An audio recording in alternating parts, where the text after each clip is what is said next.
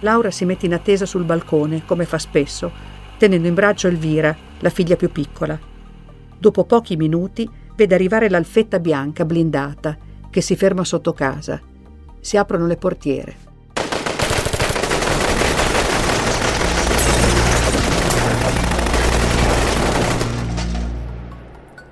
Le armi da guerra del comando sparano l'impazzata, centinaia di colpi che tracciano nell'aria scie di fuoco.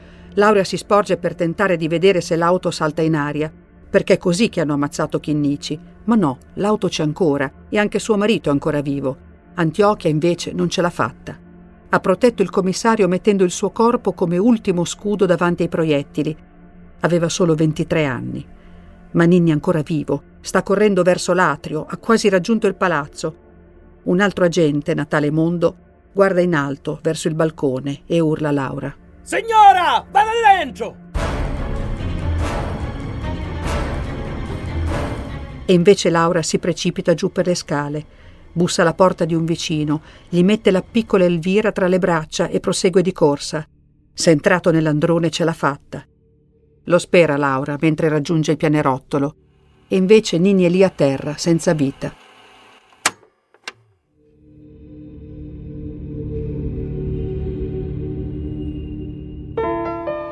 Lucky Red presenta Picciotti.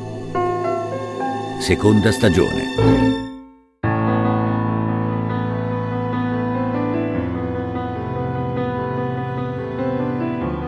La mafia raccontata da Lirio Abbate.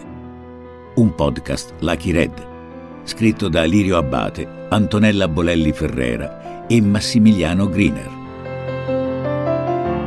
Quarta puntata lo chiamavano faccia da mostro.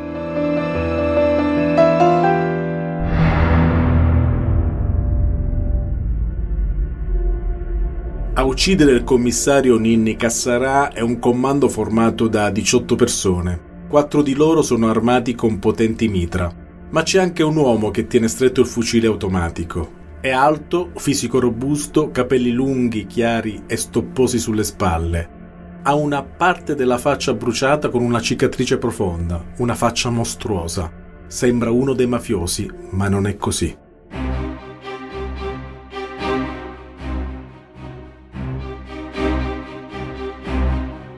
Con questa presenza misteriosa entriamo in uno dei momenti più torbidi della storia di Cosa Nostra e conosciamo più da vicino un personaggio oscuro, imprendibile, un'ombra legata ad alcuni delitti gravissimi e inspiegati, Stiamo parlando di faccia da mostro, un appellativo dovuto al volto devastato, scarificato, che lo rende inquietante, una scanalatura che gli sega la guancia destra per tutta la lunghezza e che ha sempre cercato di coprire con un lungo ciuffo di capelli. Oltre a Delitto Cassarà, sono almeno altri tre i gravissimi episodi in cui viene accostato faccia da mostro, in un modo o nell'altro quattro crimini di primaria importanza di cui parlano alcuni collaboratori di giustizia che lo tirano in ballo. Li vedremo, ma adesso è il momento di andare fino in fondo, di scrutare nel nero cupo di questa vicenda. Sono Lirio Abate e oggi vi conduco nel nero cupo della vicenda che riguarda questo personaggio sfuggente, difficile, ostile, refrattario alle inchieste, vi racconto chi è Faccia da Mostro. Appare dove meno lo si aspetta e anche chi riesce a trovarlo ha sempre l'impressione di non essere in grado di capirlo davvero, di vederlo nella sua interezza. C'è sempre un lato che rimane in ombra. Questo è faccia da mostro e chi vuole raccontare la sua storia deve innanzitutto scendere a patti con l'impossibilità di ricostruirne fino in fondo le vicende. È possibile solo avvicinarsi, avventurarsi in territori sempre più oscuri. Sospetti molti, avvistamenti parecchi. Brandelli di verità che vanno a comporre un ritratto scuro, non meno deturpato del volto su cui tutte le descrizioni concordano, ma poi ricompare sul luogo di un abominio, l'omicidio di Claudio Domino, il 7 ottobre 1986. Ne abbiamo già raccontato è il bambino di soli 11 anni ucciso mentre gioca in una via del quartiere San Lorenzo a Palermo. Un delitto mai risolto da cui gli stessi mafiosi durante il maxi processo avevano preso le distanze.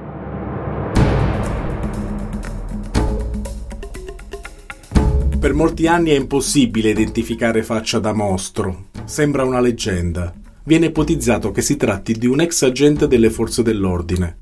Uno che ha avuto un ruolo di primo piano in tutta una serie di fatti gravissimi. Omicidi eccellenti, stragi. Che ha lavorato per Cosa Nostra e in contrasto con una sua parte. Uno che ha fatto da cerniera fra il mondo grigio istituzionale e quello mafioso Solo nel 2007 per la prima volta il suo nome diventa pubblico e finalmente gli viene dato un nome. Agnello Giovanni Pantaleone, detto faccia di mostro. Il personaggio di cui i collaboratori di giustizia hanno sempre parlato solo a mezza bocca assume finalmente un'identità precisa. Vediamo chi è Giovanni Pantaleone Aiello. Nasce a Montauro, provincia di Catanzaro, il 3 febbraio del 1946. Si arruola in polizia nel 1964, quando ha 18 anni. Nella prima metà degli anni 70, Aiello lavora presso la squadra mobile della questura di Palermo, questura dove a quel tempo nella sezione antidroga lavorava il commissario Giulio Martino, anche lui calabrese. Io stavo un piano più sopra perché la squadra mobile e la criminal pollo e la catturante dove era lui. Sono in un edificio accanto alla questura di Palermo e nello stesso corridoio a questo ufficio la catturante che lui faceva parte e quindi molte volte ci incontravamo inizialmente così nei corridoi e lì ci siamo conosciuti.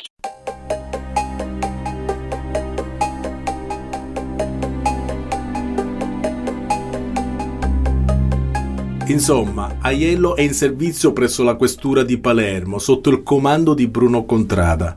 Bruno Contrada, un poliziotto molto molto chiacchierato.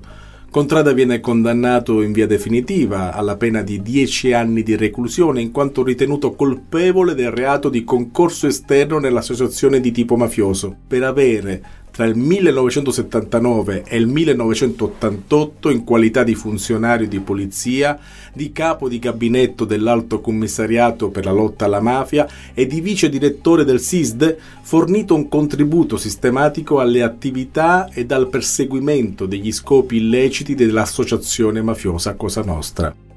In quel periodo, comunque, Aiello è uno dei suoi fidatissimi, e questo nonostante il comportamento in servizio di faccia da mostro sia tutt'altro che incommiabile. Era una persona, come dire, eh, eh, aggressiva, era una persona che eh, adesso faccio un esempio, prima picchiava le persone, poi magari gli diceva come ti chiami era un cane lupo, noi li chiamavamo cani lupi questi personaggi. Moroso sapeva lavorare, sapeva fare, si sapeva muovere, anche perché conosceva tutto Palermo, eh? bagnacci, prostitute, usurai, tutti lui li conosceva. Aiello sapeva sparare sia col fucile che con la pistola. Lui diceva di, di essere bravissimo su queste cose appunto perché andava nei campi paramilitari bravissimo a sparare per via di questa sua strana frequentazione di campi paramilitari, ma forse non lo era sempre stato. Lui mi ha riferito che gli è scappato un colpo di Mabbe. Il Mabbe sarebbe il vecchio mitre che usavamo noi e le battute. Quando facevamo le retaglie, è scappato un colpo e gli ha sfregiato il viso. E lui teneva lunghi questi capelli per coprire un po' questa ferita che, che aveva. In realtà nel rapporto si fa cenno ad una carabina da cui è difficile spararsi per sbaglio. Spesso Aiello si comporta in modo poco opportuno, come racconta il suo ex collega Martino. Ho incominciato a capire che c'era qualcosa che non andava. Eh, io gli chiedevo, ma scusa un attimo, che tu mi porti a Piazza Bologna, dove ci sono prostitute e magnacci che tu mi porti all'isola delle femmine dove dici tu di avere un, un motoscafo che mi fai conoscere questi posti. Qua perdiamo solo tempo. E da lì ha fatto una serata. Eravamo a Capaci al Saracen un famoso villaggio turistico, era un posto abbastanza grosso e lì dentro c'era di tutto. Io mi trattengo un attimo in macchina che devo parlare un attimo con la sala operativa per dirgli appunto dove eravamo, perché io già incominciavo a non fidarmi più di questo signore e quindi eh, comunicavo sempre alla sala operativa dove mi trovavo io e gli ho comunicato questo fatto. Arrivo io, entro e sulla destra c'era un signore che era dietro la cassa. Noi della Criminal Poll avevamo doppio stipendio, l'altro stipendio serviva per, per, pagare se andavamo al bar, se facevamo colazione, eccetera, e, so, e soprattutto per pagare i confidenti. Allora questo signore, come io metto i soldi in tasca, un biglietto, no, no, no, lei è brigadiere, stasera entrerà, ero, ero brigadiere allora, mi fa stasera non si paga, lei, lei può entrare, lo guardo e gli faccio scusa, chi ti ha detto che io sono brigadiere? Mamma mia, se non me lo dite per favore, se non mi ammazzo. No, ci si guarda che ti ammazzo e non mi dice subito chi te l'ha detto. Mi fa entrare nello scapuzzino e mi dice è passato quel vostro collega e mi ha detto adesso che capito il brigadiere non lo fare pagare naturalmente io lì dentro non potevo più lavorare è chiaro che per fare tutte queste cose deve essere protetto altrimenti non le fai Ciononostante, o forse proprio per questo, il suo capo, Bruno Contrada, lo porta in palmo di mano.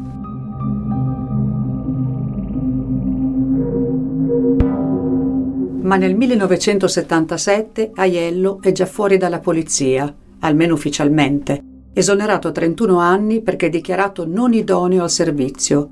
Dopo ritorna nella sua Montauro, dove fa il pescatore, e collabora con il cognato che ha un rimessaggio di barche. Quello che di lui sappiamo ufficialmente e che ha voluto mostrare ai suoi nemici è questo. Un uomo semplice, un appassionato di pesca, un solitario che non ama la folla ma sa godersi lunghe partite a carte con gli amici. Ma questa pacciosa immagine di pensionato che si gode la vita con semplicità, ascoltando il rumore del mare, corrisponde alla verità?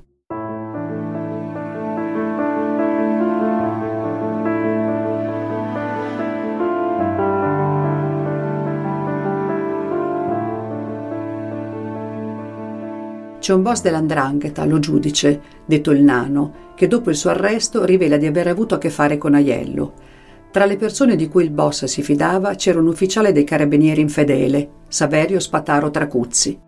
Il carabiniere riceveva denaro, automobili, anche una Porsche e benefit vari. In cambio forniva informazioni all'andrina del nano e ne riceveva altre sulle cosche nemiche. Era stato proprio Tracuzzi a presentare Aiello al boss come un organico dei servizi segreti e con lui si faceva spesso vedere la sua compagna, una donna attraente molto abile nel maneggiare le armi. Il nano poi si rimangerà tutto, ma se quello che ha detto prima di ritrattare è vero, allora Iello è tutt'altro che un tranquillo pescatore.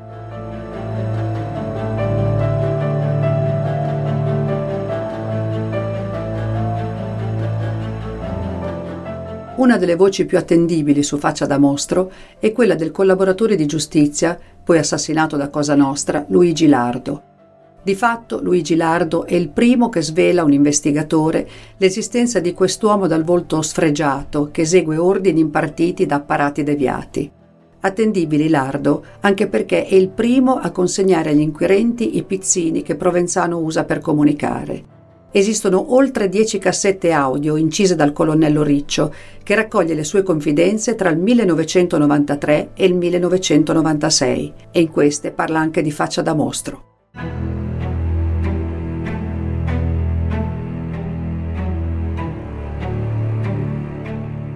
Al colonnello dei carabinieri Michele Riccio, Ilardo confiderà che il 7 ottobre 1986 a San Lorenzo c'è anche lui, faccia da mostro. È il giorno dell'omicidio del piccolo Claudio Domino, il bambino misteriosamente assassinato mentre è in corso il maxi processo voluto da Falcone. Un delitto strano, incomprensibile, dannoso per Cosa Nostra, su cui nessuno ha mai fatto luce. Si diceva che ci fosse proprio uno di questi agenti dei servizi segreti, che era in faccia, dice, che aveva la faccia di un mostro e che questo girava imperterrito in Palermo e molte volte hanno cercato la posta per poterlo fottere a questo qui. Perché in diversi fatti, dalle testimonianze che poi emergevano dalle persone che assistevano a questi fatti, veniva proprio confermato la presenza di questo.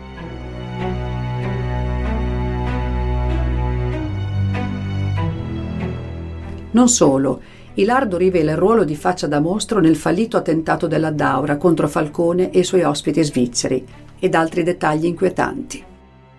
Prima che si venisse a scoprire la bomba alla Daura, c'era stata una signora che aveva visto a bordo di una macchina, proprio nelle immediatezze della villa dove era Falcone, due individui, fra cui uno che aveva questa faccia così brutta. Perciò no, non so qual era il motivo per cui i servizi segreti facevano questi. Partecipavano a questa azione in Sicilia. Se era, diciamo, anche se noi altri davamo delle giustificazioni sempre da quello che si sentiva dire, che era per coprire determinati uomini politici che avevano interesse a coprire determinati fatti che erano successi in Sicilia o che succedevano in quel periodo, mettendo fuori gioco magistrati o politici che volevano fare scoprire tutte ste magagne.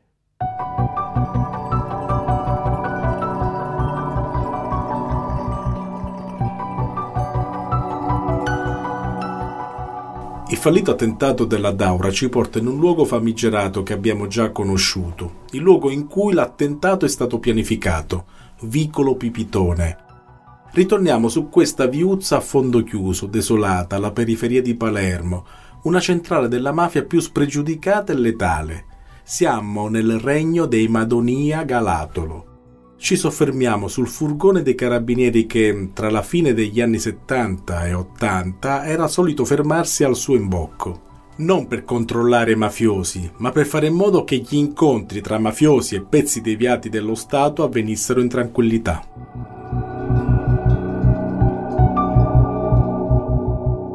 A Vicolo Pepitone i mafiosi sono schierati in attesa degli ospiti d'onore, il furgoncino dei carabinieri arriva dalla via principale, accosta e si schiera a sbarrare il passaggio. Ma non c'è il fuggi-fuggi generale dei criminali, anzi, per loro è uno spettacolo consueto. Al volante c'è il maresciallo dei carabinieri Salzano, comandante della stazione di Acquasanta, e quella manovra non l'ha fatta per impedire la fuga di chi sta dentro il vicolo. No, il van dei carabinieri è come un separé, un muro eretto a difesa della privacy dei personaggi che stanno per incontrare i mafiosi. Uno di questi è Bruno Contrada, che a Vicolo Pipitone fa la sua apparizione proprio insieme al suo fidato Aiello. Vito Galatolo, all'epoca ragazzo e figlio del boss Vincenzo, vive con la famiglia nel vicolo e ricorda bene queste visite di cortesia. Una volta, non so se è successo per, come si vuol dire, casualità, si erano messi d'accordo. Uno entrava nel lato destro e uno entrava nel lato sinistro. Sto parlando del dottore Contrada e questo signor Aiello, che poi sono andati a finire nella casuzza nostra. Li vedevo salutare con Nino Madonia e poi sempre al solito noi ragazzi aspettavamo fuori come sentinelle, se c'era qualche cosa da avvisare. Siccome c'era il maresciallo Salzano sempre pronto in queste situazioni, e così poi vedevo che quando finivano, ma stavano ore, due, tre ore a parlare, lui se ne andava per i fatti suoi, questo signor Aiello, e invece il dottore Contrada ritornava di nuovo indietro.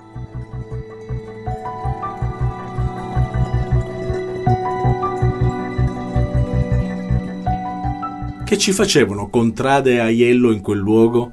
Forse un po' di luce possono farla le rivelazioni di Ilardo, che alza il tiro. In Sicilia ci sono stati molti omicidi commessi dai servizi segreti e poi addossati a Cosa Nostra. Un ruolo importante i servizi l'hanno svolto anche nel delitto dell'agente Agostino, come pure nella scomparsa del suo amico, lui pure un agente di pubblica sicurezza, Emanuele Piazza.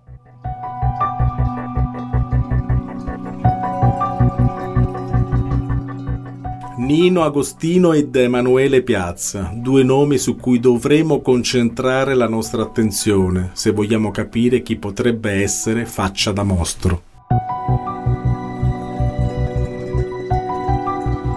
Sulla carta sono semplici agenti. Nino, una bella faccia tonda, sta progettando di sposarsi con la sua ragazza. Emanuele ama i cani e le arti marziali. Sogna di diventare come Serpico, il suo idolo, ma senza un motivo ufficiale lascia la polizia e diventa un collaboratore del SISDE, il servizio segreto civile. La storia tragica di Emanuele Piazza e Nino Agostino comincia presso il commissariato San Lorenzo, istituito a Palermo dopo l'omicidio del ragazzino Claudio Domino.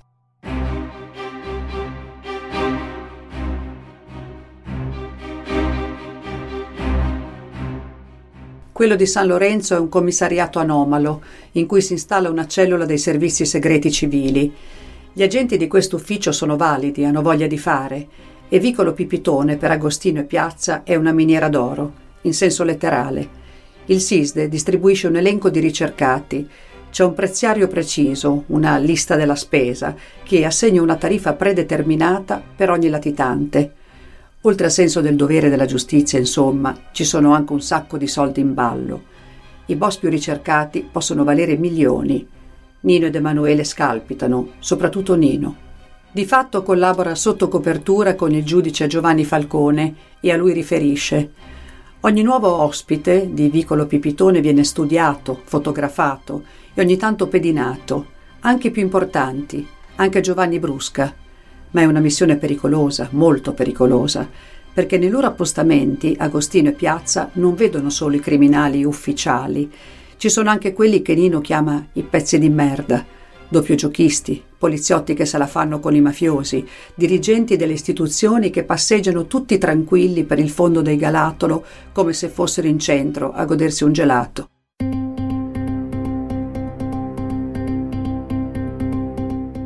Un giorno, quando non manca molto l'attentato della Daura, arrivano entrambi a Vicolo Pipitone a bordo di due motociclette e, sempre auspice il maresciallo Salzano, vedono arrivare nel vicolo Bruno Contrada e Giovanni Pantaleone Aiello.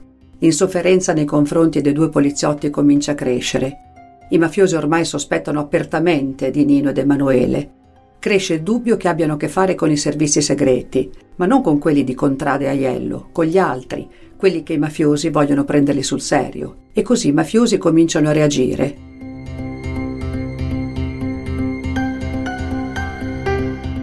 Una volta arrivano con quelle loro moto e Vito Galatolo, già sul chi vive, avverte i familiari. Si scatena il fuggi-fuggi generale. A questo giro Contrade e Aiello non si fanno vedere. Al posto della polizia corrotta arriva la polizia vera, accorrono le volanti, ma non trovano nessuno, sono già scappati tutti. Agostino e Piazza entrano nel mirino dei mafiosi di Vicolo Pipitone. Il primo a percepire il pericolo in cui si è ficcato è Nino Agostino. È sempre più nervoso, irritabile, non dorme, gli amici lo vedono stanco, a occhiaie profonde. Molti gli chiedono se ha qualche problema, ma Nino Agostino, che ufficialmente è un semplice agente di polizia senza particolari qualifiche, non può parlare del suo rapporto con Falcone e delle informazioni che gli ha riversato. Si sposa Nino e per fortuna arriva il giorno di partire per la luna di miele. Quando insieme alla moglie arriva all'aeroporto di Catania, però, si accorge che qualcuno lo sta seguendo.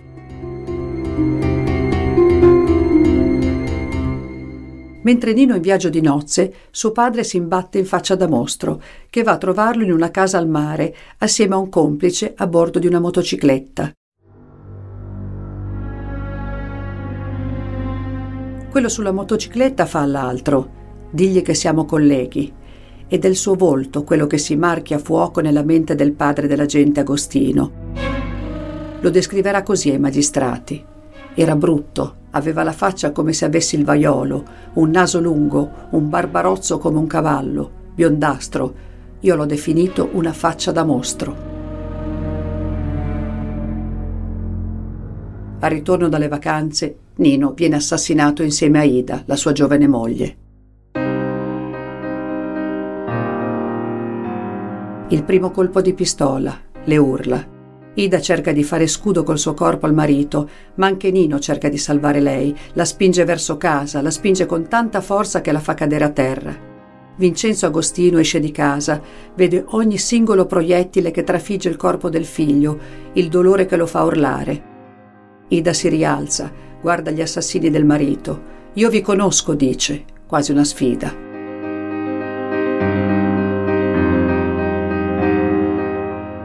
La colpiscono al cuore. Ida cade, striscia verso il marito. Il sangue si allarga e si mischia a terra, quello di lei e quello di lui, per sempre uniti, nella buona e nella cattiva sorte. Il fratello di Nino, Salvatore, vede allontanarsi una moto di grossa cilindrata sono passati 34 giorni dal matrimonio, 40 dal fallito attentato della Daura e il 5 agosto 1989.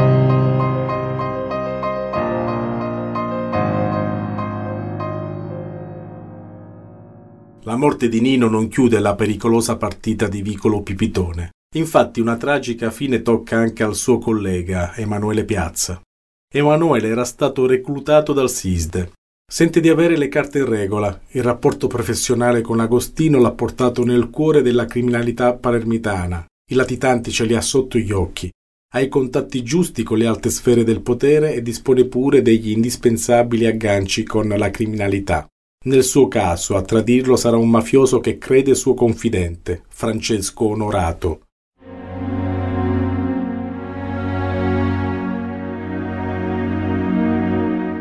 Emanuele viene fatto sparire nel nulla un giorno di marzo del 1990, a soli 30 anni, una lupara bianca. Due morti misteriose, quelle di Agostino e Piazza, per molto tempo rimaste indecifrabili, come sottolinea il giornalista Francesco Lalicata. Questi due omicidi sono la maledizione di quelli che abbiamo fatto i cronisti per un lungo periodo a Palermo. Non siamo mai riusciti a venirne a capo, anche se si intuiva che dentro c'era qualcosa che riguardava il marcio che c'è dentro le istituzioni e che comunque non era una semplice storia di mafia, non era un omicidio come gli altri, ma il fatto che lì fosse stata uccisa la moglie insieme con l'agente Agostino e che eh, il giovane Piazza eh, fosse scomparso faceva pensare a operazioni di polizia fuori dalle regole.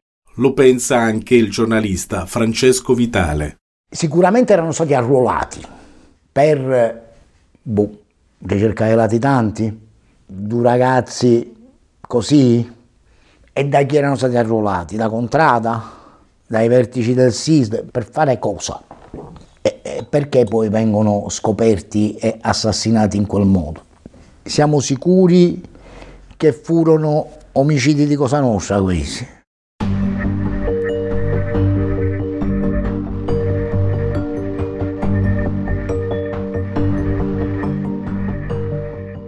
Occorrono molti anni perché si possa scoprire qualcosa sulla morte dei due giovani poliziotti e soprattutto sul ruolo giocato da Faccia da Mostro. Un ruolo indiscutibile, perlomeno nel caso di Nino. Nel 2016, durante un confronto all'americana in un tribunale, il padre di Nino dichiara che è proprio Aiello, che davanti a lui insieme ad alcuni uomini che gli assomigliano, è l'uomo che a suo tempo aveva battezzato Faccia da Mostro quello che aveva cercato suo figlio prima del delitto passando in moto e che dopo il delitto era tornato per frugare nella sua casa. Ma ormai è tardi.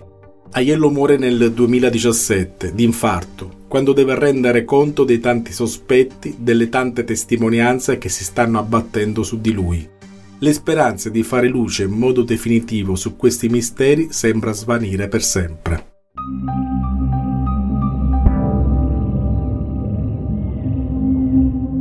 Ma io non mi sono arreso e continuo a scavare, a cercare. Resta infatti da chiarire chi sia la misteriosa donna vista con faccia da mostro da alcuni collaboratori di giustizia. Una donna bella, dal fisico statuario, capace di far scarrellare una pistola come una vera guerriera. Insomma, la compagna ideale per un uomo torbido come faccia da mostro. Però non è semplice, perché è trascorso molto tempo e perché sono diverse le donne del mistero nella storia di Cosa Nostra. Alcune sono state coinvolte proprio nel periodo delle bombe del 1993 e hanno avuto addirittura un ruolo operativo, un fatto strano eppure acclarato da numerose testimonianze. Sono quattro, ognuna con un ruolo diverso a piazzare le bombe a Firenze e a Milano. I loro identikit, realizzati subito dopo le esplosioni di via dei Giorgofili nei pressi della Galleria degli Uffizi e in via Palestro, poco distante dalla sede del Padiglione d'arte contemporanea, è stato possibile ricostruirli grazie a testimonianze oculari.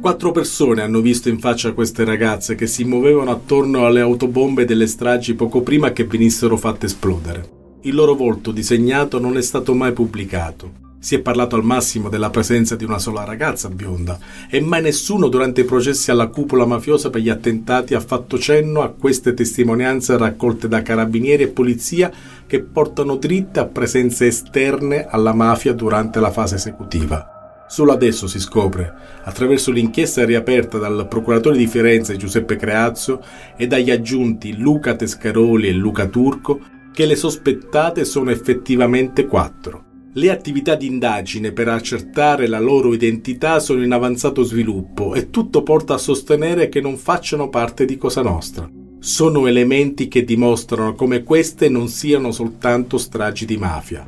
I boss sono stati utilizzati e affiancati, come le indagini puntano ad accertare, da soggetti portatori di interessi particolari perseguibili nell'ambito di un progetto più complesso in cui convergono finalità diverse. Lo scrisse dopo qualche mese dagli attentati in un appunto riservato al ministro dell'Interno, l'allora capo della DIA, Gianni De Gennaro.